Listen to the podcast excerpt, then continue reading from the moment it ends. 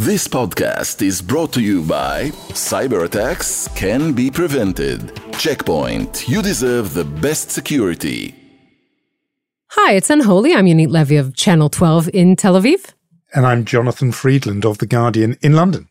And we really do hope you're enjoying your summer vacation and having a little bit of fun. And we thought this would be a really good opportunity to um, talk about and uh, let you listen again to things that we um, loved. It's called Conversations We Loved, and that's the reason. And I think our first one is a conversation we had in March initially with uh, a friend of mine, a close friend of mine, and colleague, and one of Israel's most prominent journalists, Ilana Dayan. Our conversation with her originally aired uh, in March after she did something quite unusual for a an objective journalist. She spoke her mind and she said uh, what she thinks about the judicial overhaul. This is something that gained a lot of traction uh, inside Israel and also outside.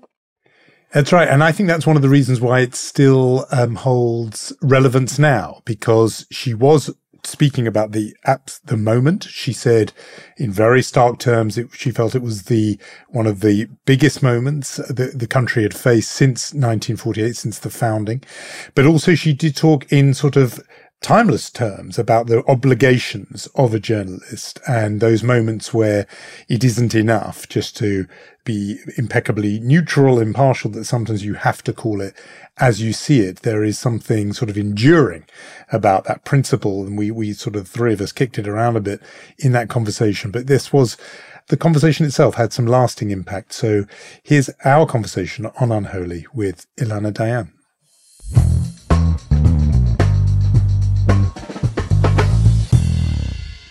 Ilana Dayan is, I think it's safe to say, the most well respected journalist in Israel. She has spearheaded the investigative news program Uvda for the past 30 years, the Israeli version of 60 Minutes. And much to my uh, chagrin, she still gets the best interviewees in the land and beyond. But I am uh, proud and happy to call her my dear friend. Ilana has a doctorate in law from Yale University, teaches constitutional law in the University of Tel Aviv, and was uniquely positioned to discuss the events in Israel even before her statement last week, but that is what we want to open our conversation with. Ilana, thank you so much for talking to us today.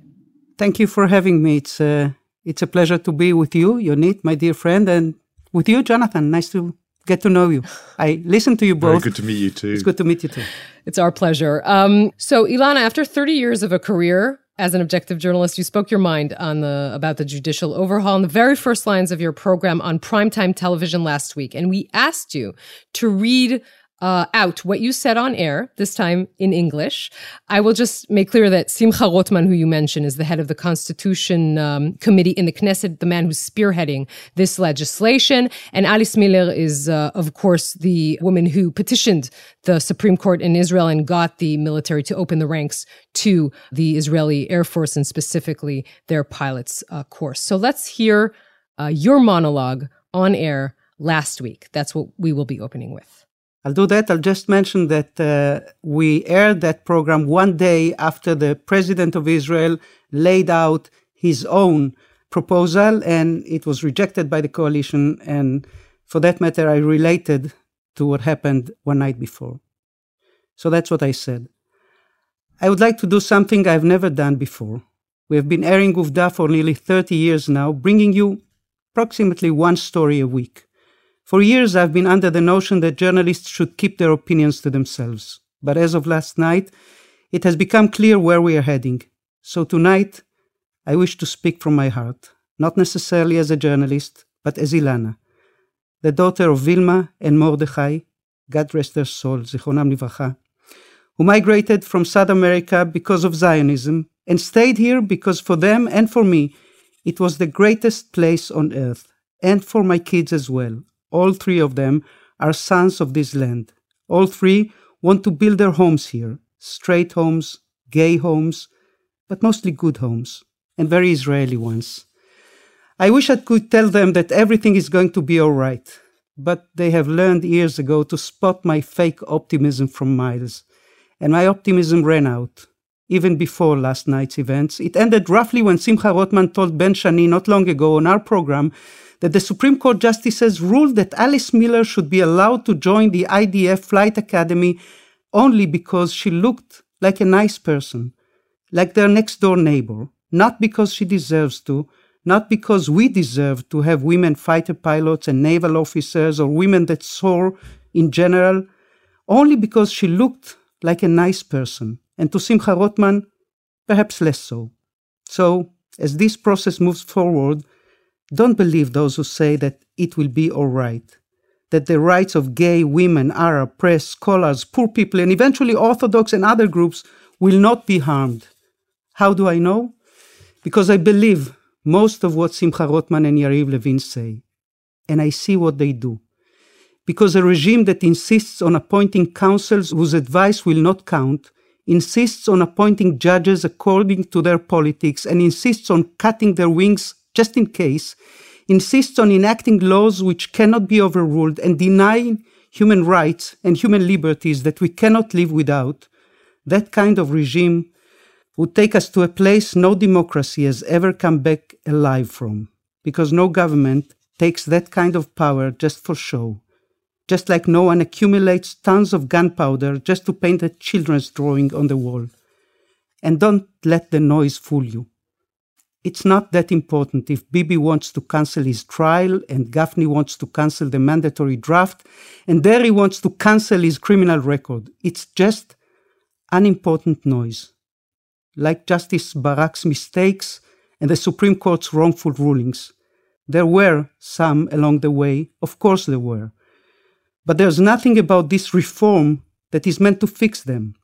This is a suction of power, great and absolute power, to one place only. So now, with no compromise in sight, ask yourself one question Is there one thing, just one thing, that the majority could not inflict on the minority after this move is complete. And then imagine yourselves as part of that minority, any minority. And after that, choose on which side of history you'd rather be. And what will you tell one day the kids of this winter of 2023? It's so powerful uh, hearing it for me a second or third time, but now obviously in English. That line, such a regime takes us to a place from which no democracy has ever returned alive. It's an incredibly stark warning.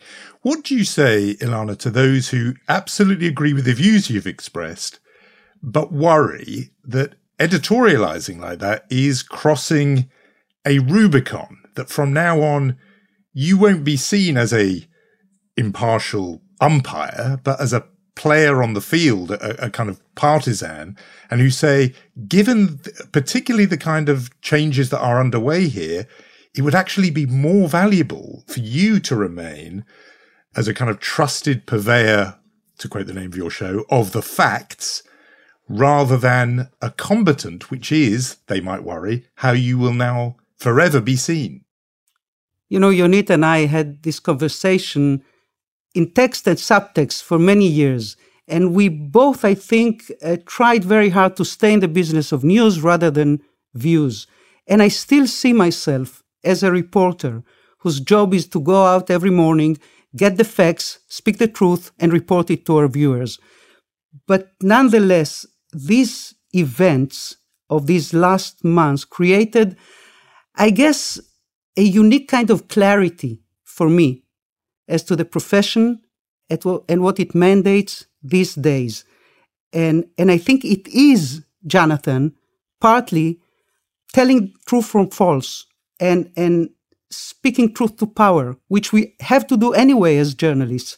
And in this case, to give people a sense of what's really going on, notwithstanding the fact that we can have many views on the, on the issue and on the, on the situation. But speaking truth to power means telling people what these moves mean to the future of this country. And yes, I felt that I have to cross a Rubicon this time and to speak my mind and to do something I've never done before, and yet to be very careful as to the use of the platform and the screen. I don't intend of becoming an editorial, you know, journalist. I intend of keep doing what I have done for many years, but this time I felt I had to say something, and so I did. You know, I'm I'm curious about the the motive or, or the thoughts behind it because the mind goes sort of as an instinct to Walter Cronkite. If we lose Walter Cronkite, we lose America. Now, of course, we don't live in that kind of world anymore. There's not one Walter Cronkite or one America or one Israel for that matter. And I think that in this issue, which is tearing the country apart, pretty much people have sort of made up their minds. So, so is the motive here to speak your mind or to change minds? You know, I've learned a while ago, many years ago, that the most we can do is have people think. We, we did a story many years ago about a rundown uh, neighborhood in Kiryat Gat in the southern part of Israel. And the only people who were left, uh, kept living in this very miserable building from the 1850s were the oldest and the poorest. And we did that because there was a law undergoing in the Knesset of the public housing law. And we thought that we might influence. You know, the only thing that happened the day after the broadcast was that some kibbutznikim came as volunteers to fix the door of an old lady who was living them. So sometimes all you can do hmm. is move people to fix a door. Sometimes all you can do is get people think. And sometimes, you know, just before we started this conversation, I got a WhatsApp message from a hairstylist that we both know personally, Yonit. And he told me, you know, it was powerful. I listened. I'm not sure that Ilan has his mind set about what's happening. But if I got him and his client, who is right now with him, to think and perhaps they, you know, perhaps they, they tell themselves, Ilana never did that. And we believed her when she covered so many events and so many issues. We don't have to think the same way she does, but perhaps we might listen. Because mm. it, it's absolutely that. That's I think what gives it its force. It's the all the credibility, years and years and years of reporting have built up. And we're going to get into the substance, by the way, of the case you set out there, because I think it's essential. But just before we do, it's, it's the concern I would have again go, is that given particularly, as it were, what you're up against, that you may have confirmed what has been until now not true, but a kind of perennial claim from the prime minister that the media is biased, the media is against us. And now he can say, look, even the most, you know, well, this hugely respected journalist who is dealing, in fact, even she's taken a stand against me. This tells you that everything I've been saying for years was always true. That would be, Yonit knows that I'm a worrier about these things. So this is my, this is my angst about this, that this, you know, you and what you represent is a very precious asset. And in a way, you can only use it once. And that's my concern. Although we should mention that Netanyahu started his particular war against you a few years back, right? Which is, I think, about 2016 when he called you a uh, representative of the extreme left, and that I think that opened up a Pandora's box in his relationship to mainstream. Yeah, so Bibi general, didn't no? need that to call me an extreme leftist. uh, but yes, Jonathan, I, I, I, I agree, and I, I can relate to what you say, and and I feel it even more so ever since last Thursday's broadcast that we need to be very careful using and spending this credit that we accumulate, all three of us, over the years. And most of all, I speak my mind, but I have to make sure that all the platforms that I have, both on radio and on television, are open and attentive and curious and always, always welcoming the other point of view with honesty and with responsibility and with journalistic integrity. Mm-hmm. I, I want to ask one more, uh, maybe personal question before we kind of dive into the judicial overhaul and what it means for Israel, because you, I know how meticulously you write your texts and how I can only imagine how long you worked on this particular one. You mentioned your children and growing up and, and having these homes in Israel or, or going to create these families for themselves. You said straight homes and gay homes. Are you concerned about what this means in this quote unquote new Israel for them to, to live in this to, to live in this situation? Yes, I am, and, and we'll speak about it, I'm sure, when we dive into the essence of this judicial overhaul. But I, I'll tell you that I, I wrote it uh, coming back from a short visit uh, with my daughter, Yaeli. She's with her husband in Philadelphia now. He's uh, uh studying there, and I was talking to her about her future, and I was thinking with her about her brother's future and on the plane, I wrote it. And uh, as the plane was uh, landing in Israel, uh, the text was complete. Hmm. Uh, but but it had to do with many conversations that I had with the kids and I guess with uh, many conversations I had with myself about our own biography, my own biography. As you know, I wasn't born in this country. I, we made Aliyah. We came to Israel from Argentina when I was six with my parents, my brother, and my late sister. And on the plane with us were my uncle and my aunt and my cousin Danny Dayan, who later became consul general in New York, and now he's the chairman of Yad Vashem. And we left Argentina a few years before yet another military junta took over. And uh, before this dirty war exploded and erupted, and tens of thousands of Argentinians disappeared. Many of them were tortured to death. Some of them were classmates of my late sister. So, you know, Argentina for me is a complex event or notion. It is an amazing place with wonderful food and unbelievable football, soccer, as the Americans say, and, and the one and only Lionel Messi. But Argentina is also a warning sign because this is a country that has anything other than political stability, everything other than this democratic gene that we do have. And you, you know, I have a beloved uh, cousin there, and she she speaks Hebrew, she understands Hebrew, she follows the news here, she watches Uvda, and you know what she wrote me the other day? She said, "Okay, I can understand it when it happens here, but you guys." That shouldn't be happening in Israel. And every time she writes to me, she ends with the same word in Spanish cuídate, take care of yourself, be careful, which is terrifying. I mean, it, it, it's the way they think. We never thought like this, Yonit. You know that. Yeah. We never mm-hmm. thought we have to take care of ourselves or be careful. We never feared anything like that. And, and we are not there yet. We are not there yet. Yeah. The thing is that when you are, it's too late.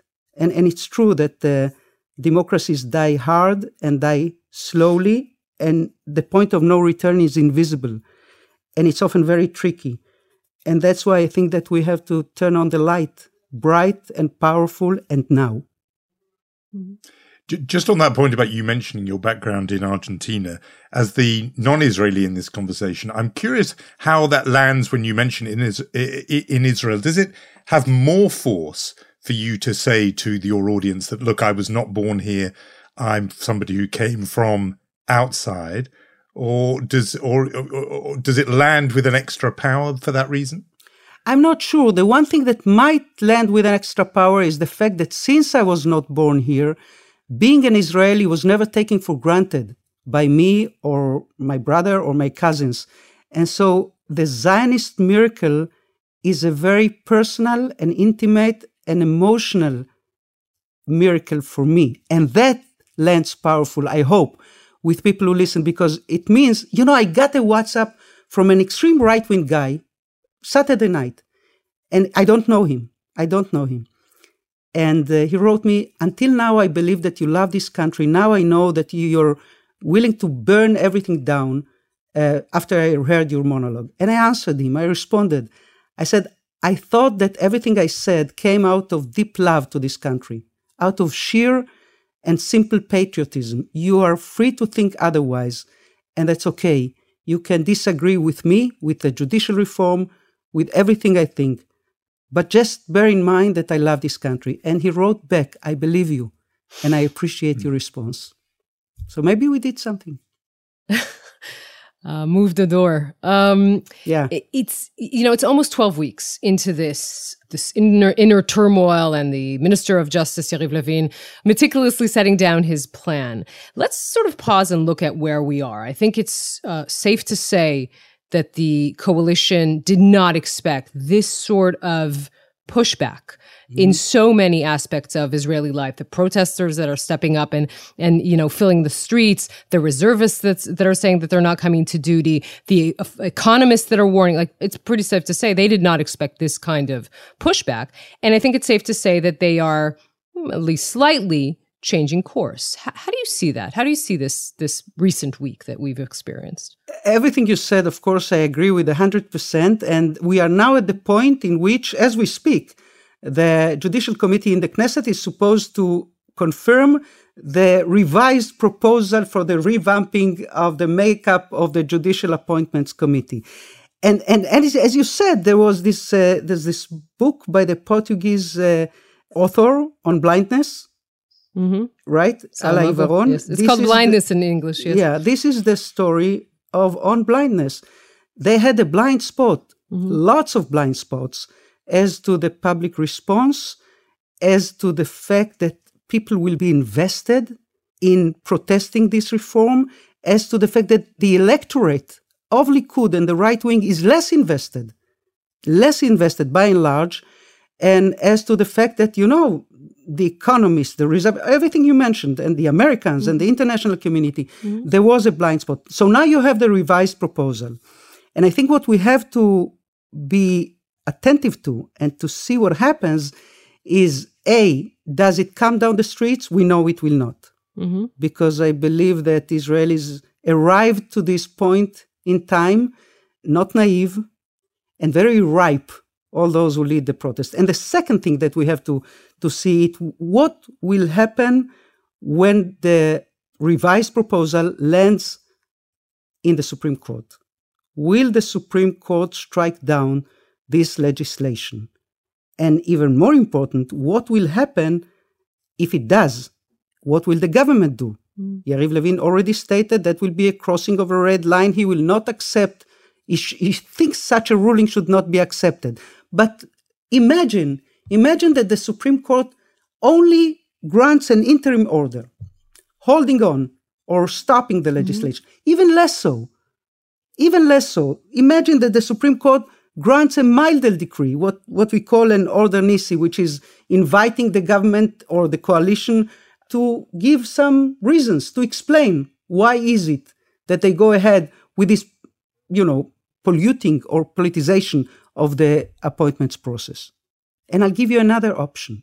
What happens if the Supreme Court at the end of the day does not strike down the legislation, hmm. but determines that it will be applicable after Bibi is done being prime minister because he's invested in his trial, because he has a very clear interest in the profile of the Supreme Court, because some of the Supreme Court justices will be sitting on his appeal if and when it is arriving to the Supreme Court.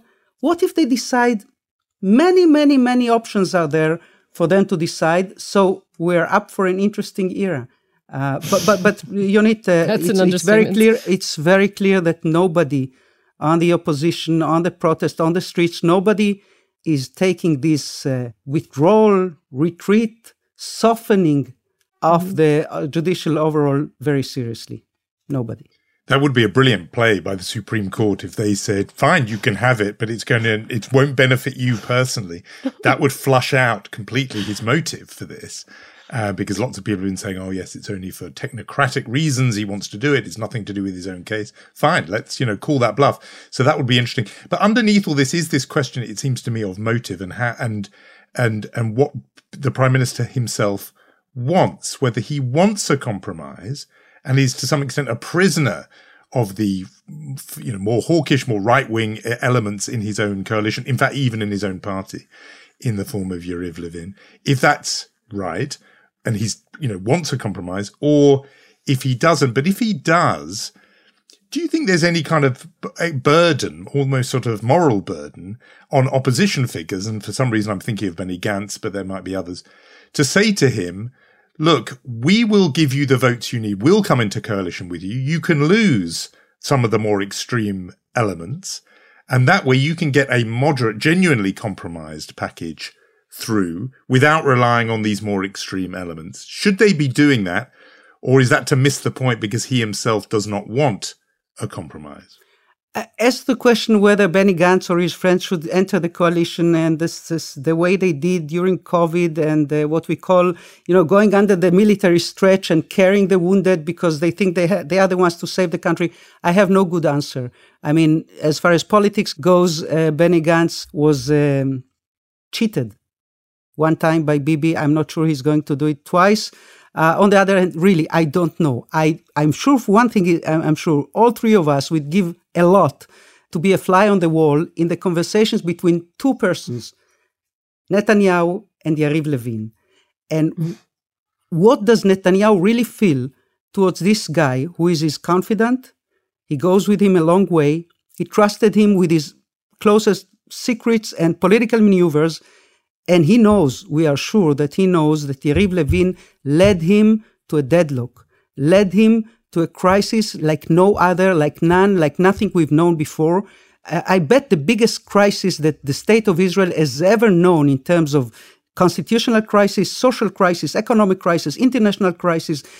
Bibi knows that. He's sharpest than all of us. He's knowledgeable than all of us. He's experienced than all of us. If, if you ask me if he wants a compromise, it's no secret he does. What will he do to promote one? Or will he stop everything? Or does he still think that he can maneuver us into a kind of compromise that years before he could have sold the public, now he cannot? God knows. And Bibi. Because you called it blind. you called it blind spots. It's really interesting because, I mean, this is a man, and we're talking about, still talking about Netanyahu, who knows to sell everything to everyone. The man is the greatest comeback kid in world politics, I think. And this was run. I'm just looking from his perspective, from the perspective who, of people who want this uh, overhaul. This mm-hmm. was run terribly from the beginning. Even I think the biggest mistake is probably to try running everything all at once, right, uh, uh, through the Knesset. Uh, the hubris of Yariv Levin thinking he could actually get away with it. And I wonder, first of all, what happens to the Netanyahu magic? And on the other side, when you look at the people standing up against this, I don't know if you and I had had this conversation six months ago, and you had told me that people would be, hundreds of thousands of Israelis would be out in the streets protesting an override clause with the majority of 61. I mean, this is a complicated issue, but people just got it and stepped out. So I guess that's a, that's about five questions in one question, but I'm talking about the, the mistakes that one side made and the and the success of the other side.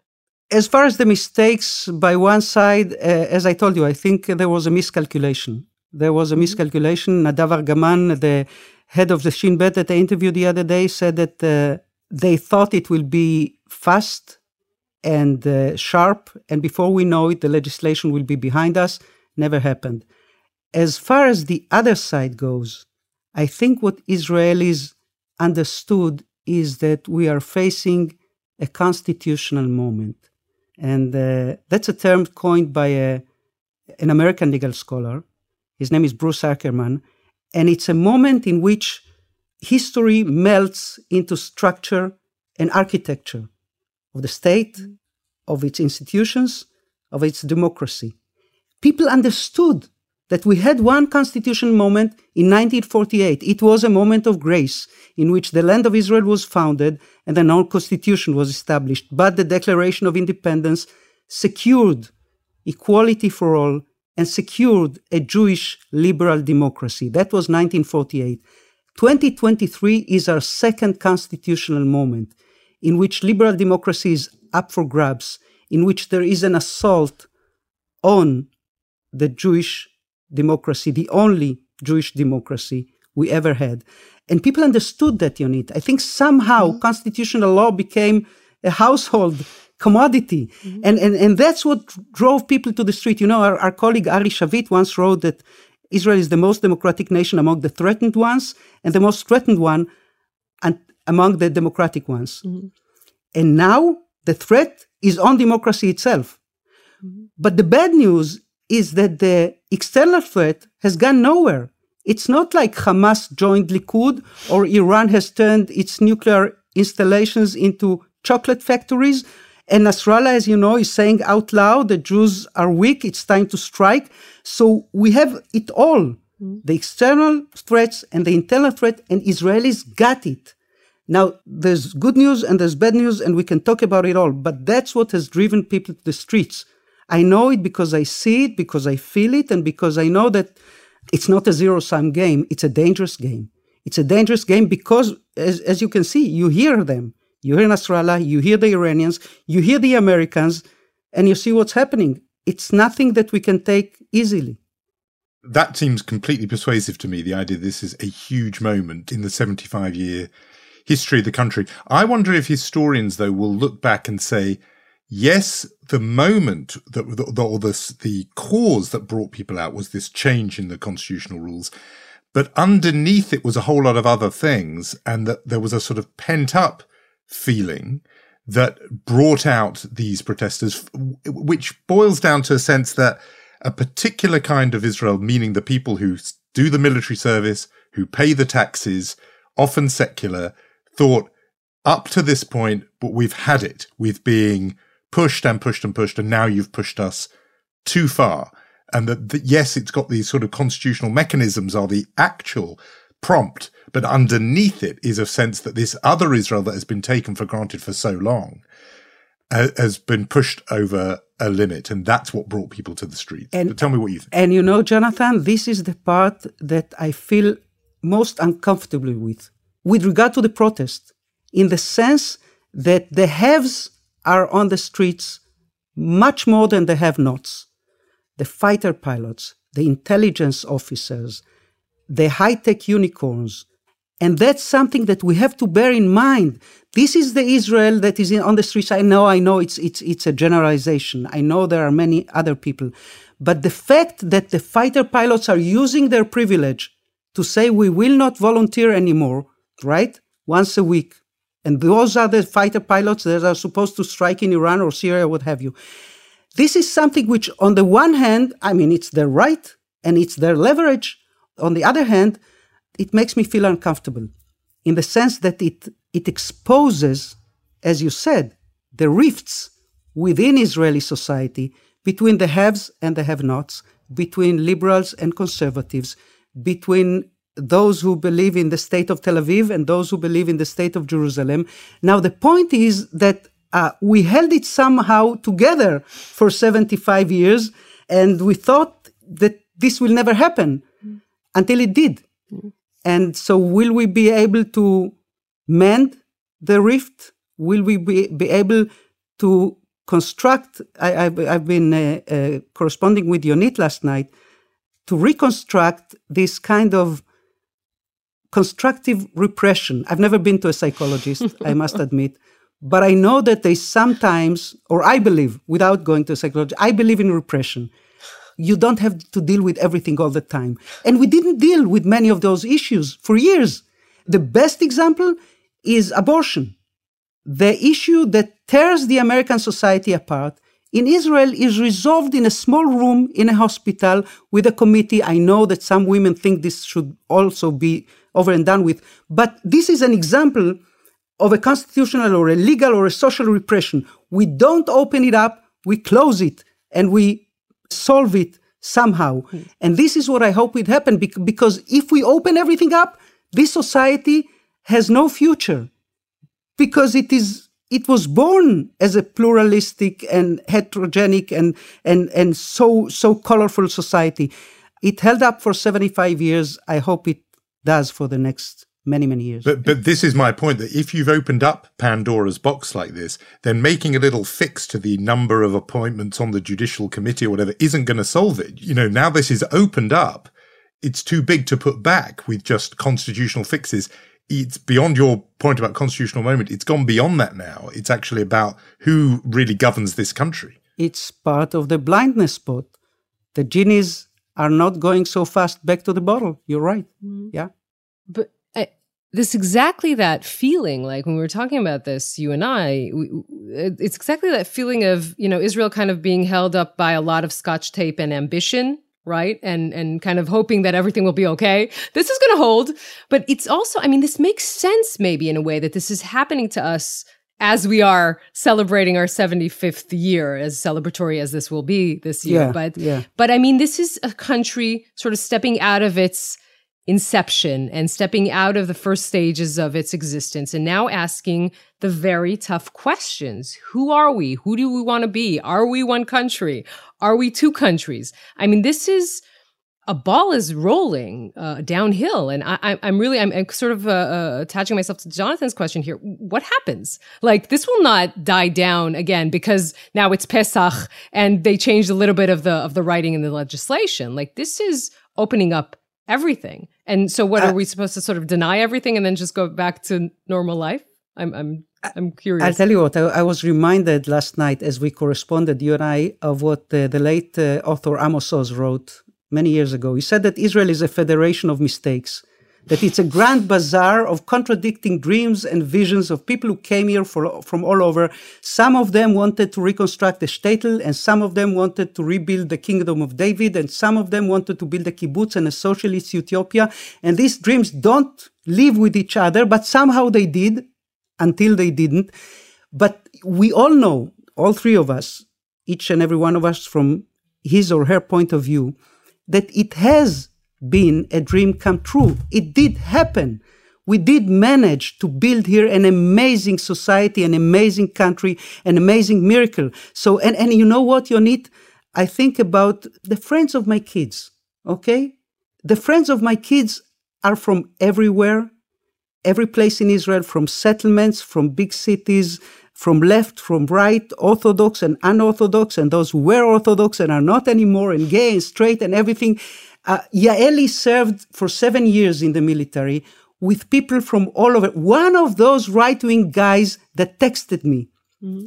after the broadcast last Thursday, he said, I disagree with everything you said, and I'll explain why. And he explained, and I responded. And then he said, You know what? I was an officer with your daughter in Givati and I love her, so I love you too. so I mean, I mean, there's something to the fabric of this society, and forget about not celebrating Pesach together. We will celebrate Pesach together, and our sister-in-law will be sour because she's such to begin with. It doesn't have anything to do with the judicial upheaval, and we have so many family issues anyway. Uh, we'll celebrate Pesach together, and I don't know about Yom Ha'atzmaut. It's going to be a tough one, but what I'm saying there is. I'll, I'll tell you what I think there still is a sense of common destiny. Goral meshutaf. That's the mm. one thing that I believe in. There's a sense of common destiny. Perhaps now we cannot feel it because of what's going on in the streets and in government. But I think most Israelis still bear it and still have it in their blood system. This sense of common destiny that brought us to this country, and I hope will keep us together. Uh, uh, there's nothing I hope more than that. Can I ju- just, because I think you're right to focus on the big picture like that, but let me bring us back to the actual sort of mechanics of this thing. And if, and you sketched out different scenarios for the Supreme Court striking down this legislation, but if they do, and you get into this kind of standoff where the government say one thing is the law and the Knesset say one thing is the law and the Supreme Court say another. What then happens? I mean, I saw a headline in one of the Israeli papers saying, you know, who does the military take orders from in that situation? I mean, who then is in charge? Because you're also a professor of law, can you talk us through how that plays out? Uh, everybody's speaking about this constitutional crisis behind the corner, and I think the more we speak about it, the best. Because the more we speak about it, I believe, Jonathan, that our leaders, and particularly one leader, will realize that is something that shouldn't happen. We had Minister Barkat, the Minister of the Economy, the other day already stating, and that was the first hint within Likud, that they will not go there. They will not disobey the Supreme Court of Justice. I don't see Netanyahu going there. Perhaps, and there's a columnist writing that in Haaretz this morning, Sami Peretz, that perhaps Netanyahu wants Bagatz to do the job for him so that he can turn back to Yariv Levin and say, it's not me, it's them, it's always good to blame Bagatz, it's win-win, everything is good. I don't believe they will go there, and I believe, and that's something, it's one of the reasons that drove me to speak my mind this time, not only last Thursday, but, but even before that in Meet the Press with our colleagues from Channel 12 and in other places. It's because I think many Israelis and the prime minister knows that the Supreme Court of Justice in Israel is not the last fortress. It's the only fortress protecting Israeli democracy. If we have checks and balances, Jonathan, they stay there on this building on the hill in Jerusalem. It's the only kind of checks and balances we have. What I'm talking now is purely empirical data. There was an article, a table designed by Professor Amichai Cohen from the Israeli Institute of Democracy, and he analyzed 68 democracies. 29 of them have two chambers of parliament. 28 of them have a president with executive powers. 11 of them have a federal system of government. 28 are members of the European Union. 35 have regional elections, like you guys in, in Britain, or are subordinate somehow to the European Court of Justice, like you guys in the UK. None of them, none of them is like Israel, in which there's only one guardian of liberal democracy, of human rights, and of the minorities. it's the Supreme Court of Justice. I know that Netanyahu knows that. So when uh, when this fortress is in danger of falling, I, I, believe even our leaders, our current leaders, will not let it happen. I, I think so. It's it's not only uh, Barkat. Also, Aryeh Deri said that he would uphold the the decision, and I, I right. agree with you that the more this is in the mainstream discussion, more people will have to step up and say this is going to be insanity, and you're going to exactly. have to stop it before it happens. But, but I'm wondering about something else because there is obviously a large group of Israelis who want this reform for whatever reason. If they're settlers and they, you know, they think that the uh, high court is, is done them wrong or they're, uh, as you said, you, you mentioned this, right? They're orthodox who want this exemption for military service, or they just think Netanyahu should get off from his trial, or they're really ideologues who think that the Supreme Court is too powerful and there's a rebalancing of power that's needed. What will happen to those people if tomorrow Netanyahu says, you know what, we're halting. I'm, I'm stopping. We'll have to revise. We'll have to rewrite. We're going to stop. And the protests worked and they won, right? What will happen to that group? Uh, you, you, you will laugh at me for what I'm going to tell you now because I never told you that. Mm-hmm. Some years ago, I got a telephone call from the American ambassador to Israel. And he said, I know that you wanted so much the interview with President Obama, but Yonit is going to get it. and it took me a while to, to say to myself, you win some, you lose some. Now, there's no comparison. There's no comparison. But any camp that loses here, and somebody will, will be resentful and then will realize you win some, you lose some. Now, as the camp that supports this judicial reform goes, there's one thing that I can relate to, and it's the sentiment. There's a sentiment, a deep sentiment within Orthodox, within settlers, within right wing, within Bibi supporters, that the Supreme Court was not fair, took too much power, ruled against them too many times. Now you can quarrel with them, you can argue with them, with, you can show them wrong in parts of the of the argument, but at the end of the day, they have this sentiment and they carry a scar from the disengagement in 2005 and so forth. So we have to relate to this sentiment. But, but, I believe that our job now is to show many Israelis that the Supreme Court of Justice is there for all of them.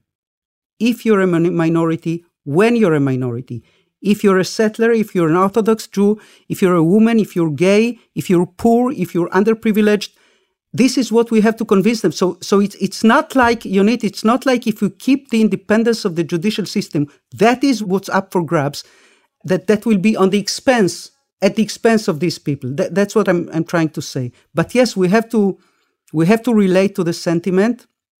And I think, and that is very important to say, that the Supreme Court of Justice for many years was not attentive.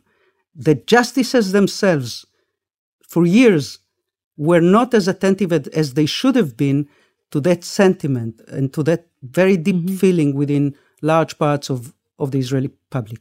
No, there's a lovely line by Amir Fuchs, who is someone we both know well, uh, Ilan, who said mm-hmm. that, that the Supreme Court has protected Israeli citizens for such a long time. Now it's time for the citizens to protect the Supreme Court. We should just only mention, since you used that metaphor, that you evened the score on the Obama slate. Just for historical record, just to say that that happened too. The conversation happened from the other side as well. Yes, Jonathan. That, as I said, I, I, we win some, we lose some. I hesitate to get between the two of you on this subject, um, but I but you are both being characteristically empathetic to the people uh, who are defending these changes. I I just wanted to ask a, a more skeptical or sort of uh, even perhaps cynical thing about the motive of the people really pushing this. And I get that you know there may be some sort of abstract you know jurisprudential thinking going on with Levin and Rothman, two of the people pushing for this, but I just wanted to put to you this thesis, which was put to me, which is you've got to see this as very, very practical and hard headed by two of the groups. One is the ultra orthodox think this is the way to fix permanently as a constitutional right their exemption from military service. And on the ultra nationalist wing, this is a chance at last to erase in any kind of last vestigial legal way the line that separates Israel from the occupied territories. And for both, groups, the constitutional reform here that is uh, is a very practical prize they need. They need to neutralize, weaken the Supreme Court to make way for those two big changes in the kind of basic with a small b basic laws of the country.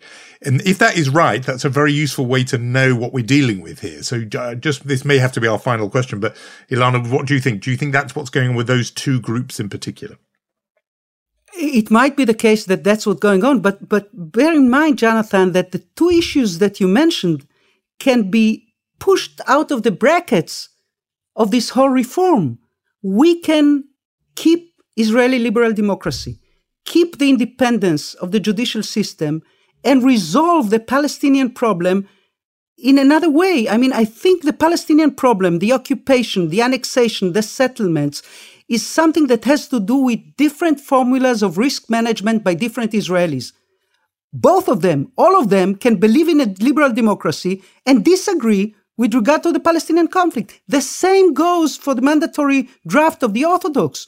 I think there's a point to be made in favor of immunizing a law that exempts some of all or the majority of whatever, what have you, that lays down a solution for this problem the Israeli military will do without the ultra Orthodox, okay? And we can exempt it and immunify it from any judicial review. That can be done if only there is true dialogue, not this kind of brutal blitz in which they not only want an override clause, but they want to immunize all basic laws without defining what a basic law is, and then eroding the status of the legal advisors, and then splitting the role of the attorney general, and then uh, appointing a, a, a, prosecutor general who might do whatever. This is the, the point. The blitz, the brutal blitz of legislation, all aimed at the same goal. And I think one thing that we have to realize this week is the following. When we try to estimate where are we and where are we heading with this new revised proposal, uh, you know, it comes after this carpet bombardment that I just tried to describe of bills and statements and laws and legislation. And after the group leading this judicial overhaul has already exposed its cards and its agenda.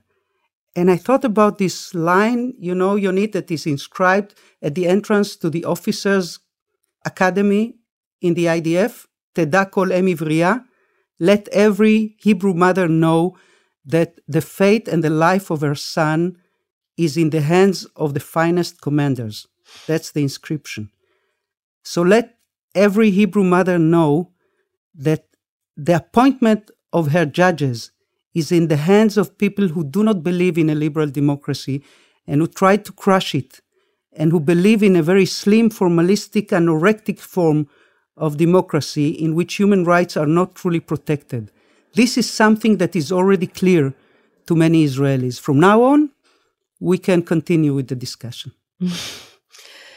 Ilana, as I feel always with our conversations, I wish we had another three hours to talk.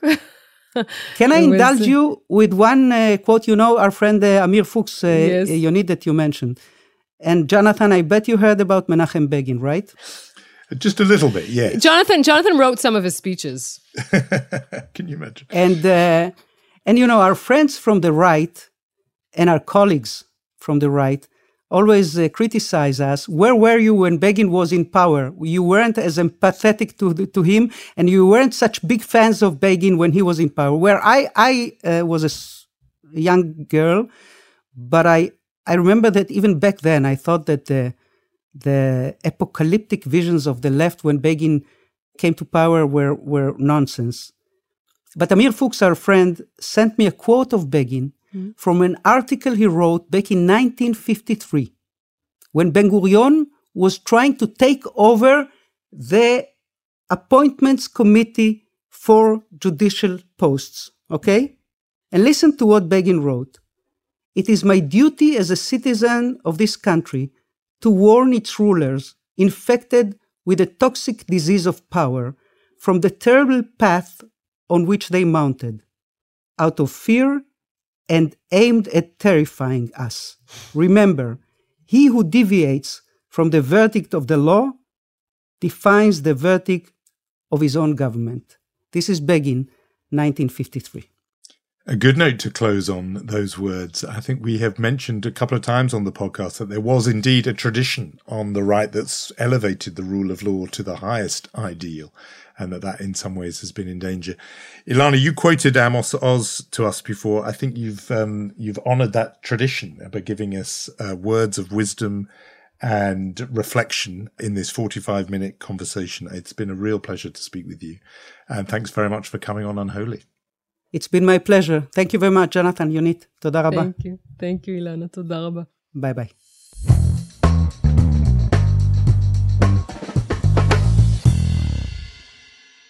So you can see why we felt this conversation with Ilana Dayan was one that was worth listening to again. Many of the points she made there have absolutely been borne out. They have not gone away. I think this is one of those conversations people might come back to to get a snapshot, a sense of quite how epic the uh, crisis Israel went through and in some ways is still going through really was. Yeah, I mean, it's important not only to be a great journalist and bring stories, but also knowing how to put it in words and to uh, sort of you know explain this to the public i think no one does it better than ilana does she's a wordsmith and i think that that was an important conversation to listen to again we will be coming up with a few of those in the next couple of weeks We'll see you next time. see you This podcast is brought to you by Cyber attacks can be prevented. Check Point. You deserve the best security.